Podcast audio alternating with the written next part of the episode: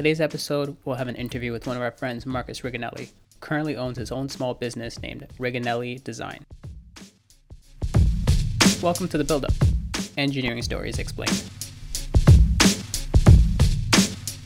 Hey everyone, as you heard from that intro, today's guest on Build Up is Marcus Riganelli, who currently owns his own small business, which he's going to explain more to us. And of course, today I have my co host with me, Nitesh. How are you doing, Nitesh? I'm doing well, Abhi. How are you doing? I'm good, but more importantly, Marcus, how are you? Hey, good. Uh, how are you guys doing? We're doing well. Still pretty good, right? Well, thanks for having me. I appreciate it. Of course. You want to give a little bit of a background to the viewers about who you are, what you do? Yeah, sure. So, um, well, I went to McMaster for mechanical engineering and management um, with you guys. After graduating, I basically, um, you know, went to work in Burlington for a big, you know, um, aerospace engineering firm, and didn't really like it. So I ended up quitting, you know, maybe four months in, and uh, starting, yeah, a little design firm. So I started doing automation design and some little machine design projects, uh, and then ended up doing now in the last year, it's been more product design, product development. Yeah, so it's been about a year and a half, and you know, been able to grow, got a little office going, a bit of a team building. So uh, yeah, it's been really good. And uh, you know, I helped out with Designathon. I was the the tech uh, guy, the senior tech. yep, yep. For those of you that don't know what a designathon is, that's actually an annual event that we run at multiple different universities, which you can check out on our Instagram page. Yeah, it, it was awesome. I mean, I remember um, Shreyas, who sort of started everything out, had me on there to do 3D printing on the first one, and then by the second one, I was, you know, running a little. He had asked me to do the the tech side of things. So, um, so it's great. Yeah, you know, running workshops and um, running designathons, and so now, yeah, I'm graduated and hopefully coming back for the upcoming designathon.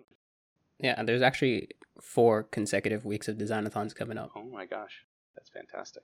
So I guess a little bit more about your background. Were you always interested in like mechanical engineering or mechanical design, or do you have other aspirations before you came to university? Yeah, so I, I think um, I was always interested in it from like super early on, and I didn't know what it was really called, but I was always you know building stuff. My dad's an electrician, so you know he had all this the tools and stuff in the garage. He would you know show me how to build or whatever, and and that was great. So I had a lot of you know opportunity to do that sort of you know work when I was little, and then growing up, I ended up wanting to be you know a chef for a little bit, and then I wanted to be an architect because I thought that, you know, that was chef. really cool. Yeah, yeah, I still like that, but uh, that's just a hobby now. But um, yeah, I wanted to be an architect for a bit, and one of my cousins ended up uh, becoming an architect. And so he actually ended up saying to me earlier on, I was building a go kart or something, and he was like, "What about you know mechanical engineering?" And I was like, "Oh, cool. I don't know, you know, I don't know what that is, but I'll definitely look into it." And I literally like Googled it and went on the Wikipedia page for mechanical engineering. I was like, "Oh yeah, I'm very into this. This is this is right up my alley." And then from that point on, I was like, "Yeah, this is that's what I'm doing." And that was in you know high school or even before high school, and then throughout high school, I did um, woodshop and tech courses, and then. Did you guys have robotics at your high school? Because I know that's a big thing people get into. So I'm from Niagara area, St. Catharines, and the school was small. So it was like 500 kids or something. So we just had like a basic woodshop class, and we we sort of like tried to incorporate some more tech stuff. And the the teacher, I actually went to him and said, "Hey, look, there's like Google SketchUp, which was my first like 3D design uh, program or you know first time seeing that sort of thing. And I said, hey, look, you know we're using 2D AutoCAD, but we could be doing 3D stuff. And he was like, oh, that's great. So I ended up sort of bringing that and even teaching a bit of that. So would you call yourself a leader in the mechanical space at your high school? sort of. Um, uh, people have said that I I taught that class, and he, ladies and gentlemen, he's definitely playing himself down. it was a lot of fun. I just you know I just did what I like doing, and I definitely liked it the most out of everyone in the class. So uh, I'm sure everyone else was like, "Oh, this guy sucks." No, that, that that's great to hear that you're always like passionate about building and really or deconstructing things. Yeah, definitely, definitely. But I I know that you know towards Toronto and you know the bigger schools you guys had some really cool classes. So I was. Yeah, we we we luckily had robotics at our high school at the end, like my final year. So it was like super fun, and we ended up going to like worlds and stuff. So it was like a super cool experience. So like, but we know that before you started Riganelli Automation, you actually had a 3D printing business.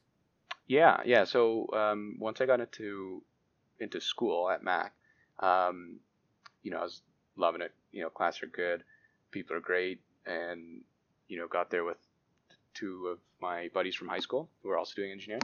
So it was, you know, having a great time, but you know, class themselves are sort of end up a little boring, and so I was sort of bored, I guess. And it was like halfway through first year when I got a 3D printer and I was playing around with it, and I said, hey, we should, you know, print stuff for people because that was sort of the thing at the time. And um, so we started, me and my buddies, just printing stuff for people. Had a little website, you know, and then did like the jankiest like drop offs in in uh, MUSC or in, in the student center.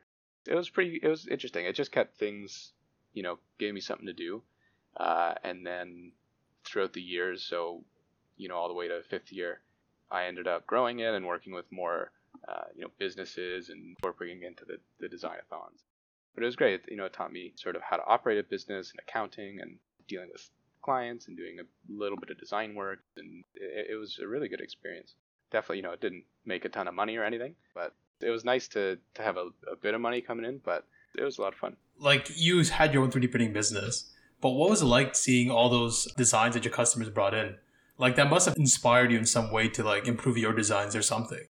Yeah, no, definitely. It, yeah, it's it's great to see like what comes in, and it's great to see the difference between like what students bring in and what more production level parts are, and you know working with sumo bots and different robotics clubs and and those types of things like really cool, funky designs at different you know angles and just really out there stuff that you can only really do with 3D printing, which was which was really neat. And then the more production level stuff, it's like, you know, how to get it as simple as possible to do, you know, what it needs to do and, and how to, you know, make it as cheap as possible so we can make as many as we need. So it, it's cool. So with 3D printing, you sort of get a range like that in terms of complexity and manufacturability. It was really interesting. I mean, we didn't get too far. I, you know, I dealt with some local companies and helped them redesign certain things to be stronger or cheaper or whatever. But yeah, I mean, definitely engineers or engineering students are super creative and and once you have the tools to do design um, you know you can do pretty much anything. So and 3d printing is great because it's you don't have to think about it too much. All right it's just get on your computer. If you can make it you can most likely print it. I think it's pretty we can test that as well because we have 3d printers at ourselves at home. Yeah they're just sitting there now because of covid. Well for me i'm using them. I, I love my 3d printer or the 3d printers and I can say the same thing. Like, I may not be the smartest designer when it comes to like going to 3D modeling right away, but when going on Thingiverse and looking at a lot of other designs that other people have, it really inspires me to see what I could potentially make. It's different than just making like a simple bus uh, basket or something like that. But then also all of a sudden you see like people making models of like spaceships or Tesla cars or motorbikes, and it's really really amazing to see that. Not only can you physically see or digitally see that on a 3D model. You can actually 3D print it, and once it comes out, it's just it's beautiful to see. It is, yeah. It's really cool, and it's great when you get to prototype, you know, new products and everything like that. Like that's where the value really uh, lies for me. But literally yesterday, my keyboard, one of the little, you know, legs had broken. So for the longest time, it was laying flat. And I just thought, oh yeah, I can easily fix this. And so yeah, I went on Thingiverse, found you know exactly that part, printed it, and now it's fixed. So uh, I mean, those things don't come up as often. Right in like someone's personal life. But I guess question for you on that though, before we get deeper dive into your real business, do you see 3D printing becoming something more common, or like even within like the business side, or like when you're talking with clients, are you using 3D printing? Do you think that there's a bigger future for it? Yeah, definitely. I mean, the hype's always more than the reality, but the reality is it's not going to do everything that people said it was going to do. Um, but you know, just speaking generally, the if you look at you know what they call like the S curve or the, the technology curve, it's gonna it's still on its ramp up, and you know things are still being developed and new technologies and new innovations and you know patents expiring and all that. So um, so it'll definitely be more useful, cheaper, faster, uh, you know, make stronger parts, et cetera, et cetera. So it, will definitely be more widespread, uh, but it's not going to replace, you know, things like casting, stamping, CNC machining. Like there's so many there's thousands of manufacturing methods. So it, it can do what it can do, and it's getting a lot better at that. But it's you know it can't do what all these other things can do. So you- you'd say more for like prototyping, like we use it. Yeah, exactly. And it's been fantastic for prototyping. We just printed some things for uh, a customer here, some extrusions, and you know it, it took a, a couple days, but what we had designed was you know is now on on its way to them without having to deal with tooling and all, all that sort of thing again. So it, it's fantastic for that. And you know until we start seeing replicator level 3D printers where it's like Star Trek type thing, it, it's gonna sort of take time. Actually, I wanted to bring up a point from that. Typically, a lot of people think of 3D printing, they think of like plastic, like your your FDM 3D printers or your resin 3D printers. They're both plastic, right? Like it's a typical 3D printer you have at home. But um, have you heard of the idea of like metal 3D printing and how that has evolved? Because I went to a conference in Mississauga, Ontario, a manufacturing conference, and their primary sponsor was a 3D printing company. They had a 3D printer, a metal 3D printer, where similar to a printer we have at home, where the ink is injected on the paper by going back and forth, that's how they were melting the little metal resin on the surface back and forth. So they were increasing the speed at which they can 3D print. And they said it was compared to the original, where uh, metal 3D printer, where they took like one weld tip gun or the laser and went around, like similar to how an FDM printer is right now. They said the printer style one was five times faster, and they could produce uh, just as quickly.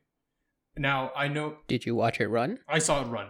It was amazing. Oh, Wow. Now, I know for a fact still that metal stamping and sheet metal bending and even some CNCs or laser cutting, that those will definitely be there because that's the quickest way to make very simple objects. But what about the ones that, for example, make the lightest car possible? You're in a Formula One race and you need to make the lightest chassis. You can't expect me to say, or you can't expect to CNC machine that. That has to be metal 3D printing. Yeah, definitely, and that's you know exactly like I was saying. It's such a like it, it's still on the up and up. So new technologies like that are going to keep coming out, and it's it's it's just going to keep getting better and better. You know, it definitely has to be metal. Everything at home right now is still plastic. Eventually, we might get stuff at home that can print metal, uh, but certainly in, in industry that that's already happening, and like you said, faster and faster. So it's definitely really like flying, and it'll keep flying for a while. But even you know when you look at let's say stamping or uh, roll forming or something like if you're making parts on a manufacturing line you can make even complicated parts one every second let's say and so they're literally just flying out of these machines you know depending on the, the setup and the methods and everything like that so in, until the you know metal 3d printers can print one a second you know or that level of on that sort of order of magnitude so maybe we'll see it more at slow, delicate manufacturing rather than high speed. Yeah, because like Nitesh said, it's still you know you can design the most efficient parts ever, and you know 3D printing is sort of the only way to, to manufacture those. Or you know you could still do things like casting, you know different types of casting, which gets a little little tricky and depends on the you know on the volume and the, the amount of parts you're making. But yeah, it, it's tough, but I think we'll see it getting better and better and better, and being really really good for prototyping and sort of low volume stuff, one off parts. You know, in my business today, I still use it, not too too frequently, but I've still got my printer here, and it's still you know super uh, valuable to have that and to be able to make plastic prototypes. So I guess touching a little bit more on your business side of things, we'll come back to it. You said you worked for four months and then you started your own business, right? How did you make that decision? And did you always see yourself starting your own business one day? And like, what were the steps you took to really build the brand? It was sort of like inevitable for me. Inevitable. Yeah, absolutely. I, I always wanted to run my own business, and I always saw myself doing something for myself. That part was sort of inevitable. And what I wanted to do when I finished school was, um, you know, go to a big engineering company and learn how to do it right. You know, learn how to do what they did in industry and in the best part of industry. You know, it was r- really a higher end sort of, like I said, aer- aerospace and, and defense engineering. So really, really cool place. And like what, what we did there, so it was at um, L3 Wescam in, in Burlington, like the coolest stuff. Like they make the, the turret, the ball turrets for drones and, you know, uh, not like weapon turrets, but camera turrets. And so just awesome. So I want to learn how to, how to do all that stuff, do it the right way so that eventually I could do something myself. I didn't know what it would be, but I wanted to learn coming out of school. So I, I went, but I very quickly, I would say within the first week, I knew that I was not a fan. You know, I, I didn't really like the work. And within a month or so, I was like, okay, I, I got to make a plan to do something else because the output was really interesting, but they had so many engineers that it's like what I did was like essentially nothing. And that, you know, so I was just doing little drawing changes or, or whatever. And this is like nothing against uh, the company because it's a fantastic company. They treat their employees awesome. The work is good, uh, like overall, and, and the people are amazing. But what I was doing was just so menial. And, you know, that, that would have been fine because obviously you just come out of school and you expect to do some sort of grunt work. But I ended up, you know, working with a lot of uh, people who had been there for a while and they were sort of doing the same thing I was doing. So I was thinking, well, you know, if they're doing the same thing I'm doing, then it doesn't look like I'll be doing anything interesting for a while. so, you know, I got to come up with uh, something. So I, I, would go home and design stuff on my own because I wasn't really designing any work. And, you know, in our, our capstone that uh, in our final year, we had done a little CNC lathe, which Nitesh was in that group. So we, we killed it on that. That was yes. amazing. The, the tabletop lathe. Oh my God. The amount of times I heard that Oh, Ed Marcus, I'll tell you right now, I was like the marketing genius or guru behind that. I would not stop talking about it. Every time I met someone or anytime I was like, Hey, have you heard about our lathe? Have you heard about our lathe? And you know what? I was very proud of that, okay? The amount of hours we put into that machine shop and hey, you guys got it to the dean somehow and he came to your table saying, I need to see this because I can't stop hearing about yeah, it. He retweeted us. Yeah, and it Nitesh sold that thing, man. Like we were ready to go. So so when you know when we had done that, and it was rough because you know we did it so quickly. But when we were done and graduated, and then I was working, I thought well, I need something to do. But you know we've got the CNC lathe here. I can redesign it. We can sell it. Because Nitesh was selling it to everybody, and everyone was like, "Yeah, I'll buy one." but we didn't have it, so I thought, well, you know, maybe that's a a, a good product. Um, so I started redesigning it. it. Took a couple months, and really happy with the result. Still am, and, and it's re- ready to be prototyped again.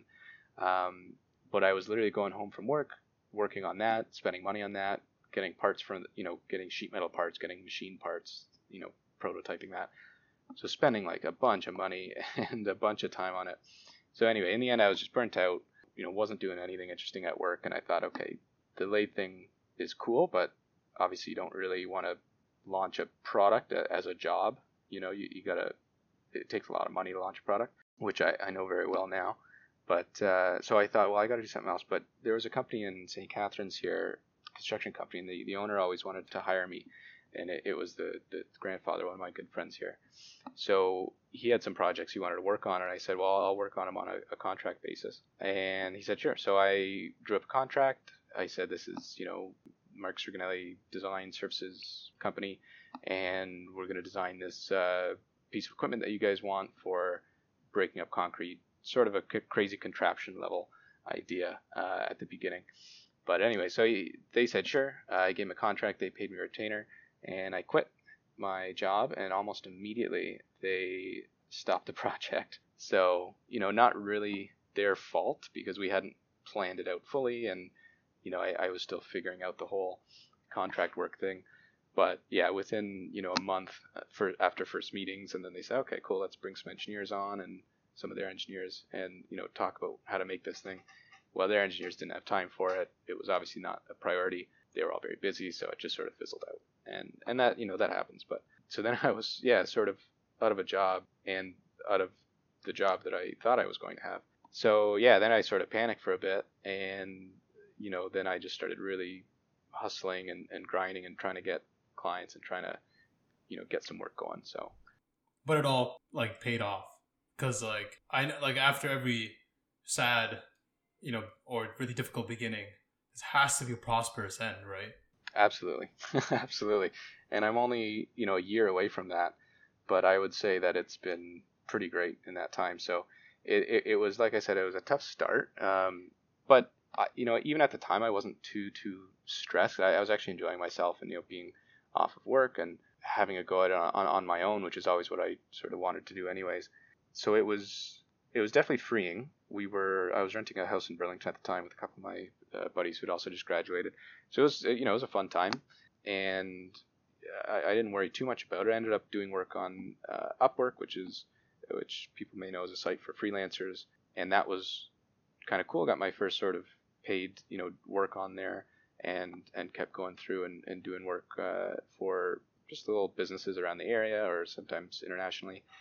But that I mean up it's just it's so tough to, to make money on there really, and I knew that. So as soon as I got into it, it was clear that that's not the way to run a business. And I knew that I was just sort of making ends meet. So I, you know, on the side was again hustling to get local clients, you know, build a brand, build a business, and do it the right way, do it my own uh, my own way.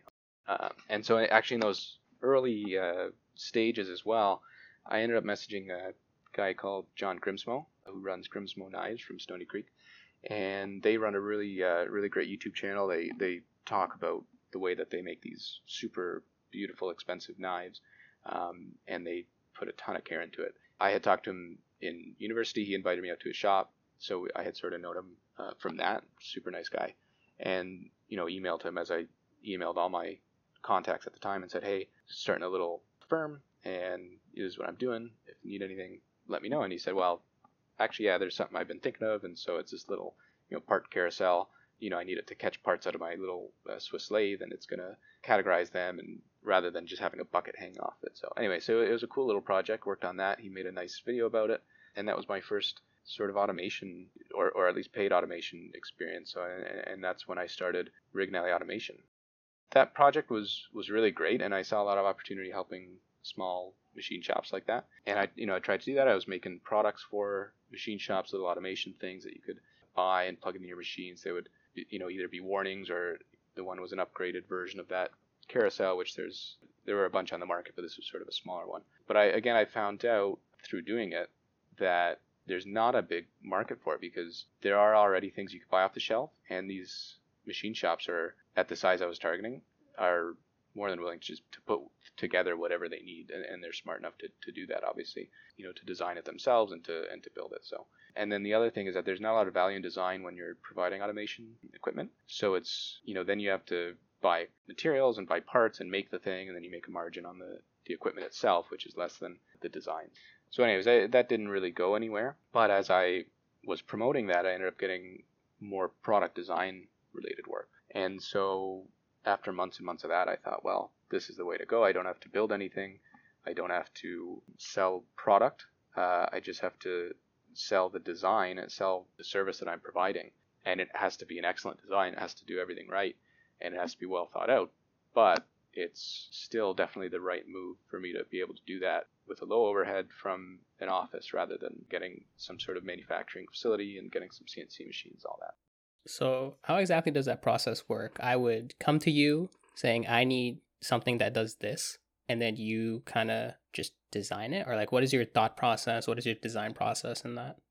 Sure. So, well, the, the product design process is, it takes so long, and it, and it, it takes a long time, and it takes a lot of money, and it's more than most people would guess. There's a really great book that I've got here beside me that I've you know had as a as a reference called Product Design and Development by Ulrich and Eppinger.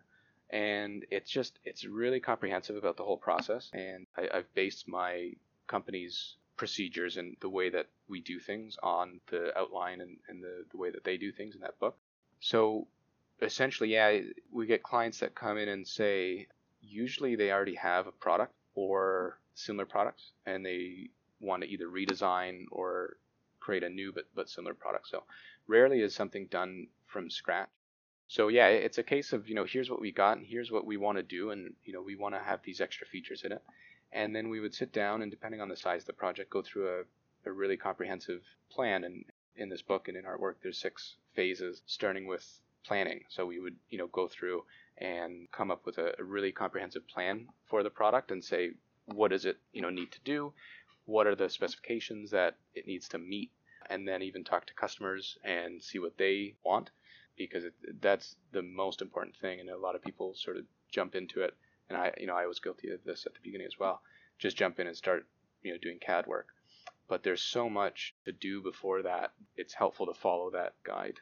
Um, yeah, so it's you know there's so much to do before you get to the point of jumping into CAD that it, it becomes a real process just to just to get there. So we would actually charge for for you know planning as a phase and then concept development where we go in and do sketches and evaluate different technologies and combine ideas and see what you know would be feasible to do you know sketches preliminary calculations and all that sort of thing.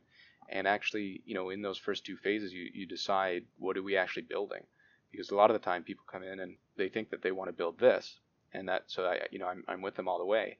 And then you know a little way through we, we discover that actually what we want is something more like this so it's really important to go through those planning phases. And then after that you know you get into system level design where you talk about different components of the design. Again not really thinking about specifics and, and sizes and all that but you know maybe a rough layout and major technologies and how what you know interactions are going to occur be- between these different you know blocks of the product. And then after that detail design manufacturability making sure it's designed for the environment it's going to be used in and robust and, and everything like that and then lots of testing and prototyping and refining and uh, that you know that's really the the nitty gritty of it is all the you know design test iterate design it again and keep going and going and going What is your least favorite part about that process? So I guess the the least exciting part might be the planning, uh, the very earliest stages when we're saying what are we actually doing, right? And then, but even that part, you know, once you start brainstorming and throwing ideas out, and with a good client, uh, you know, who's, who's really invested in that process, it's a lot of fun. So I don't really uh, dislike any part of it. So you're all in. You just love I love it. everything about it. I love the whole thing. Even when when we're done the design, we prototype, we know that it's going to work, and then we go into sort of the last phase, which is production. And even before production, there's still, you know, obviously we got to make drawings, we got to make even things like user manuals and think about warranties and think about like there's so many so many things to think about and then into manufacturing where you get you're dealing with manufacturers and last minute tweaks and okay let's do this and that it makes it a bit easier to, to make here or you know adapt it for the equipment that they have i mean dealing with suppliers manufacturers isn't always you know the, the most exciting thing Oh, it's not. Oh, we, we learned from working in manufacturing, let me tell you. Yeah, you, you guys know. Yeah, they got their own priorities. But even that phase is great because then the part actually gets manufactured and you see it coming off. It's so cool to see it actually come together and then being used and, and purchased to think, you know, wow, somebody likes that so much that they spent money on it. Like that, that's that's that's really cool too. Um, and I know that's a great feeling for for our clients and and for me. Uh, you know, I take a lot of pride in that. I can personally attest to that as a mechanical designer myself. I may not be like you, Marcus, like you know, have my own company, but I work the company I do work for because it's smaller in size. I do get to do a lot more design work, talk to clients myself, talk to suppliers myself, and sort of do like the full engineering process, not just make like sheet metal design, like go into the actual bearing selection and casting designs and figuring out what type of motor to use and everything. And it's it's a really really fun process. It's so cool. So I don't know. Did you mention that you know you're at you're at Negon, so you're doing mechanical design there? So they they get you doing all that sort of stuff, which is amazing because it's like I said, some places just get you into one super specific thing. Yeah, that's like I think one of the biggest perks working for a smaller company. You really, really harness, or they really, really harness your mechanical skills, which is something I never had, or I never thought I had in university until I started working there because they really allow you to make mistakes, especially throughout the whole thing. Like, you know, for example, like you're saying in the planning section, like if you don't pick the right bearings and motors, they're okay. They're there to, to explain to you, like, how do you pick them, uh, what to do, how do you talk to suppliers, the calculators, etc when you go into the model design, like how do you make the proper 3D models for different types of manufacturing, and then you go into drawings and assembly drawings, and even the manufacturing. Like even though we man- we don't manufacture in house, we get it outsourced.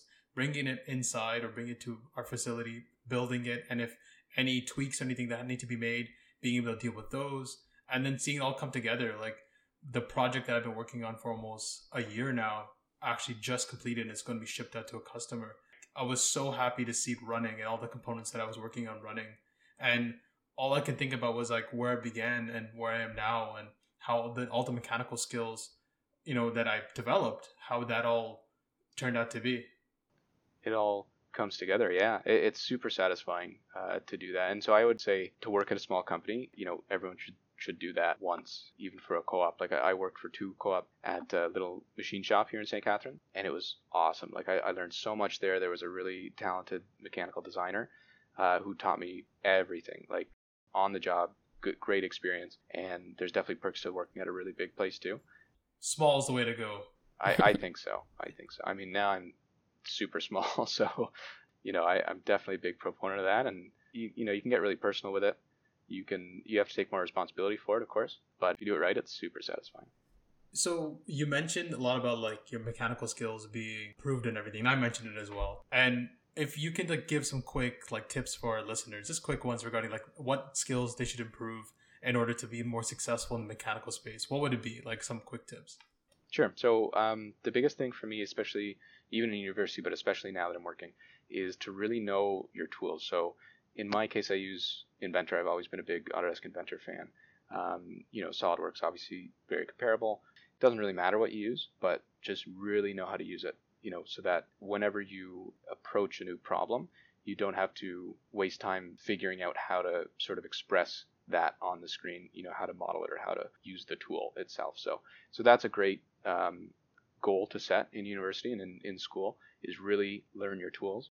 Another thing I would say that's been really helpful to me is textbooks, which in school are just boring and like things you have to spend money on. But now that I'm graduated, I think I spend more money on textbooks than I ever have. In one sense, it, it looks great, you know, to have a big bookshelf. But really, I, I mean, they're super useful. And I didn't ever consider that textbooks could be for something other than school. So they make textbooks for professionals, which is sort of blew my mind. So literally like all of the important equations and everything that's relevant to actually solving a problem is condensed into these textbooks that are designed for it. Now we do everything from you know plastic injection molded design to extrusion design to weldments and machine design to consumer products and industrial products. You know I can't know everything, and I can't have a team of 100 people who know everything. So it's been great to have you know good good bunch of resources here to, to pull from to be able to solve problems with me. Marcus, it was amazing to have you on this podcast. Honestly, thank you for being our first guest. And before we send you out, we got rapid questions. It's just going to be completely random. I want you to tell me the first thing that comes to your head. Don't even think about it. It's just as quick. All right, ready? Okay. I'm going to overthink it, but go ahead. Don't overthink this. It's just normal people questions. All right, favorite color? Oh, green. Favorite food? Um, steak. Coffee or tea? Tea. Frozen yogurt or ice cream? Ice cream. Watch a movie or work out? Uh, definitely watch a movie. Favorite season? Uh, summer. iPhone or Android? I got an iPhone. Spicy or mild? Spicy. Dine in or takeout? Recently takeout, so I've gotta go that. Early mornings or late nights? Uh, big late night guy. Wish I weren't, but yeah, I think we all are. yeah. all right, Marcus, can you tell us where everyone can reach you? Sure. Um, so my company is now called Riganelli Design, and the website's riganelli.ca. It's R I G A N E L L I.ca. If you call or email through there, I'm the guy who's going to pick up. So feel free to do that, uh, or on LinkedIn. Yeah, wherever. I, I'm not a huge social media guy, but website and LinkedIn would probably be the best way. Perfect. We'll have all of Marcus's links in the description and the video that he was alluding to earlier. Thank you, everyone, for listening to our first ever Build Up podcast. And thank you for being here, Marcus. Thanks so much, guys. Appreciate it. I'll see you soon. Have a good one. Catch you guys later.